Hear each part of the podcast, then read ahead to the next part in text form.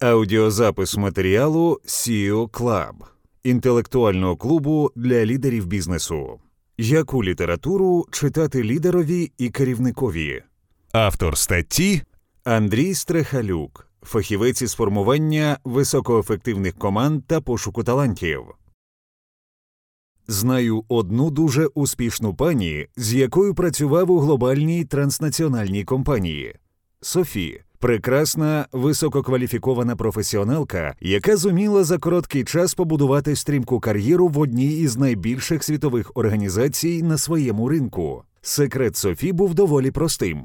Вона знала, чого хотіла, і своє життя перетворила на інструмент досягнення цих цілей. Бездоганна і сувора дисципліна. Усе, що вам доводилось читати про силу волі та звички, самомотивацію і дисципліну, втілювалось в ній. Бачити живий приклад такого самозречення все одно, що бачити живого пророка чи торкатись ран на його руках. Їй віриш, і коли спілкуєшся з нею, то здається, що будь-які складнощі можна здолати, а високих цілей реально досягнути. Лише одна річ бентежила мене і досі, неначе слід для детектива, дає поживу для роздумів і міркувань. На одній із зустрічей з лідерами її запитали які книги вона любить читати, і що з останнього прочитаного порадила б колегам. Уже не пригадую, що саме вона порекомендувала. Назви згубились поміж сотень інших схожих видань. Утім, її слова про те, що вона любить вчитися і дізнаватись щось нове у процесі читання, а тому не читає художньої літератури, надаючи перевагу книгам про бізнес, неначе батагом обпекли мене і не дають спокою досі бум нонфікшену та поява людей нового типу. Останніми роками в Україні спостерігаємо справжній бум видавничої справи, і, зокрема, нонфікшену та літератури про бізнес. Це дуже хороша тенденція, адже українське суспільство тепер може заповнити прогалини, які були спричинені пострадянським вакуумом щодо якісної ділової літератури українською мовою. Чи мали змогу наші батьки, які жили в радянському союзі, читати книги про те, як ставити цілі, або як виховувати дітей та розвивати віру в себе? А що зі світового дискурсу про лідерство було відомо керівникам різних рівнів після проголошення незалежності? Отож бо дуже мало. Мій досвід спілкування з багатьма топ-менеджерами свідчить про те, що вони здобували ці знання у бізнес-школах, навчаючись у транснаціональних корпораціях та зовнішньої літератури. Тож тепер закономірно виник великий попит на цю літературу.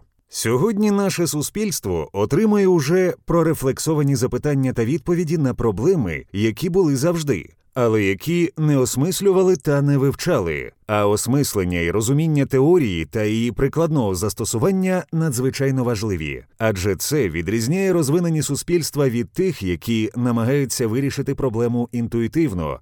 Методом проб і помилок вірю, що українці розуміють важливість теорії та цінують її. Тому поява великої кількості літератури про бізнес українською мовою приводить до того, що керівник, якому потрібно ставити цілі перед собою та своєю командою, може значно краще це робити, знаючи про перевірені світові практики. Директор із продажів, як і будь-хто, кому цікава тема перемовин, знає, як знайти шлях до так співрозмовника, керуючись принципами гарвардської школи переговорів. А керівник чи власник компанії може ефективніше впроваджувати корпоративну культуру навчання та інновацій, опираючись на ідеї Керол Двек чи Сатія Наделла. Однак є зворотний бік медалі. Проводячи співбесіди з багатьма кандидатами на різного рівня позиції, я спостерігаю появу людей нового типу, а саме тих, які нехтують художньою літературою і читають лише літературу про бізнес, книги з психології та особистісного розвитку. Більшість сучасних книжок про бізнес та психологію так чи інакше говорять про те, що варто пробудити все найкраще в людині, зробити життя більш осмисленим, наповненим та покращити свої взаємини з іншими людьми. Парадоксально, але обмежувати свій горизонт читання лише діловою літературою це звужувати мислення, технократизувати людину. І ця тенденція вкрай небезпечна в довготерміновій перспективі, бо може призвести і до втрати гуманістичних цінностей, про які пишуть сьогодні найвідоміші автори бестселерів: Саймон Сінек, Керол Двек, Тім Ферріс, Марк Менсон та інші. і до зниження ефективності кожного окремого менеджера. Це відбувається тому, що ділова та non-fiction література, якої теми вона б не стосувалась, завжди є у полі цілераціональної дії, що розгортається у схемі мета, засіб, результат. У такій диспозиції читача суб'єкта насправді трактують як суб'єкта об'єкта, який перебуває в зоні інтересів автора, продати ідею, переконати, видавця, купити книгу, збільшити наклад. Та й більшість порад у літературі нонфікшн завжди замкнені в колі цієї раціональності від цілі до результату. Але людина і людські взаємини це щось більше, аніж раціональна схема досягнення мети. До того ж, напевно, ніхто з нас не хоче відчувати себе об'єктом, замаскованим під суб'єкт. Нам не хочеться спілкуватися із людьми, які так нас трактують. Ми найімовірніше уникатимемо взаємин із такими людьми. Або зменшуватимемо час спілкування з ними. Як стане у нагоді сучасним лідерам художня література? Актуальні дослідження про те, чого очікують від лідерів, вказують на те, що вони мають бути чесними і етичними, надихати інших, мати емпатію і високорозвинений емоційний інтелект. І власне тут криється розрив. Уся література про бізнес скаже вам, яким лідером ви повинні бути, і, можливо, навіть порадить, як розвивати ті чи інші навички, мета, засіб, результат. Проте лідери це не роботи і не машини з керування людьми. Так само не роботи і не об'єкти, а живі люди, їхні співпрацівники. Згадайте своїх найкращих керівників. Це були ефективні машини для управління командами, які дотримувались інструкцій із бізнес-книг, чи все ж чуттєві люди. За що ви їх найбільше цінуєте? Читати художню, а не ділову літературу це власне та практична діяльність, яка допомагає вам ставати кращими. Саме якісні твори художньої літератури дуже часто наочно представляють уяві читача те, якою людина є і якою може стати, безпосередньо виявляючи естетичні та етичні якості людини, а не вдаючись до їх опису, як це робить бізнесова література. Це так, як бачити Давида Мікеланджело у Флоренції на власні очі. Неймовірні враження, статуя дуже красива і велична, повірте, і читати чийсь опис вражень, які він викликає, як от щойно мої, наприклад. Окрім того, художня література дає зовсім інший вимір навчання, навчання через пізнання, переживання та емпатію. Я люблю нонфікшн і з повагою ставлюсь до літератури про бізнес, але при всій повазі до цієї поваги.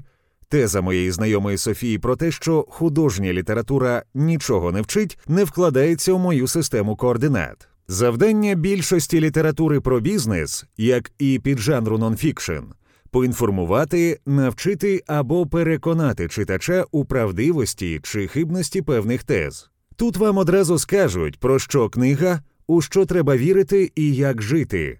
До того ж, вам це повторять з десяток разів у різних формах і насиплють дві жмені прикладів, щоб остаточно навернути вас на шлях переважно дуже правильних поглядів, іноді оригінального, іноді дотепного, а подекуди ані дотепного, ані оригінального автора. Із художньою літературою все зовсім по-іншому. Якісний художній текст не завжди інформує, рідко навчає і ще рідше переконує.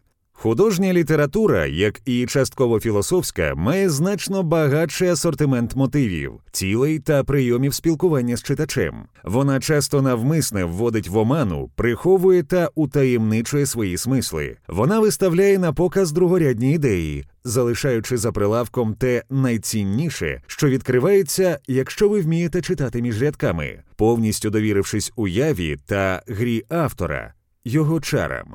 Література це вигадка, це завжди злочин і брехня. Саме тому вона так вабить нас. Бо що більше там вигадки, то більше правди і насолоди. Ці двоє ідуть разом.